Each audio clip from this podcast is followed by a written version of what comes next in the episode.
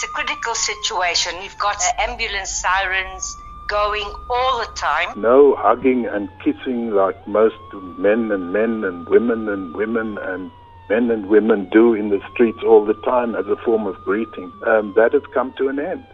Uh, people are gloved and, and masked and they bump elbows and fists. The children are at home already three weeks and they do schooling via uh, internet. It's a serious situation and people are, are responding as such. Nobody is moving around unless you go for food or to a chemist. Many of the restaurants have, have shut down. People are encouraged to uh, stay a, a, meter apart. So, you know, there's, there's no longer that uh, crowd gathering, even in restaurants, and people are are, are kept a meter apart even while dining. We've got people dying and they get collected and brought to the cemetery and buried because there's no church service. Churches are closed, offices are closed. They're taking the spread of the virus very, very seriously. And, and personally, I think that is the right way to go. The outbreak of COVID 19 is now classified as a pandemic. Daily cases of the virus continue to increase around the globe. In the last two weeks, the number of countries outside of China affected by the virus has tripled.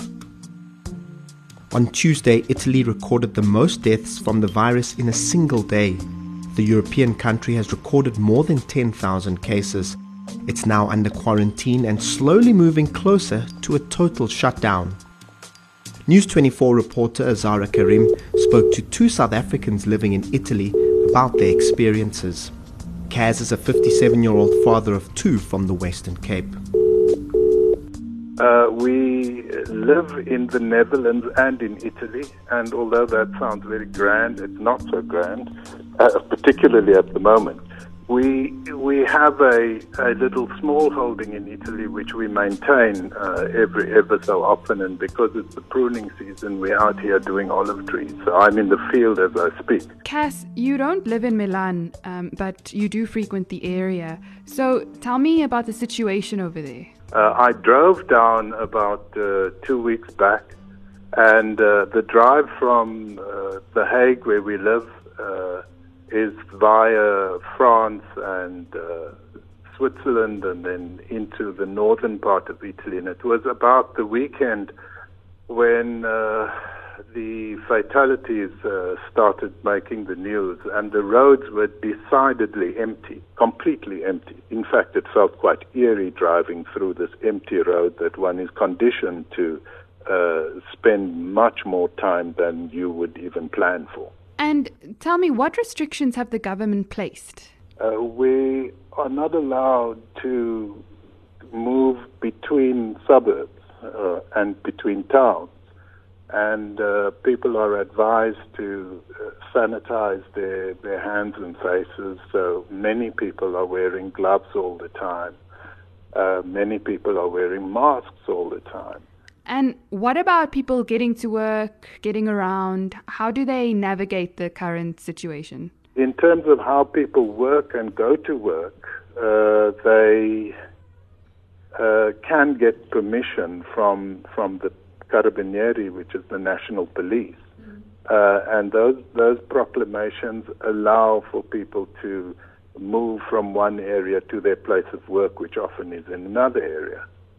Um, and and if you if you break that uh, and and the police uh, approach, then uh, people are arrested. What's it like doing everyday errands like grocery shopping, going to the post office? So I tried going to the shop, and there was a crowd of people at most every shop I tried to enter uh, because they only allow two people in at a time. It's a bit difficult because you spend a, a long, long time uh, trying to get provisions from from the store. And uh, I think they didn't think that one through properly because the first people to get there bought most of the things. So I don't know whether there are plans afoot to replenish. And when you go into the stores, uh, everybody is gloved and masked, uh, particularly the staff. And Cass, tell me, are you worried? Well, I think it would be it would be a bit daft to say that you are not worried. People are people are dying. Um, so we we take the matter very seriously, and personally, I I may not be uh, panicking. Um, you know, we, we come from Africa, and uh, we we've been hardened in in many respects. Uh, I grew up on the Cape Flats. I grew up during the 70s and the 80s. Um, so you know, we we walk with that experience. Uh, so they that, yeah, they're taking the the uh, spread of the virus very, very seriously, and and personally, I think that is the right way to go. Azarrah Karrim also spoke to Louisa. She has been living in Italy for more than three decades. My husband was supposed to have an operation a month ago, but it was postponed because the hospital in Cremona um, they've suspended all the operations that are not necessary. All the operating theatres are now ICUs. And Louisa, how have you been um, spending your time during this quarantine period? At the moment, I'm pruning my fruit trees. I've got a big garden. Um, I'm doing the spring cleaning. We've got a beautiful climate at the moment. Our temperature outside is uh, 24 degrees. So you know, we've got a, I've got things that keeps me busy. And are you fearful? Like I say, I'm not worried at all. Okay. It's uh, I, I, took it for what it is, and um, we'll hopefully get over it. But there's no no use panicking. I mean, it's gonna get you nowhere. Right. Don't panic. Just follow the rules, and everything will be okay.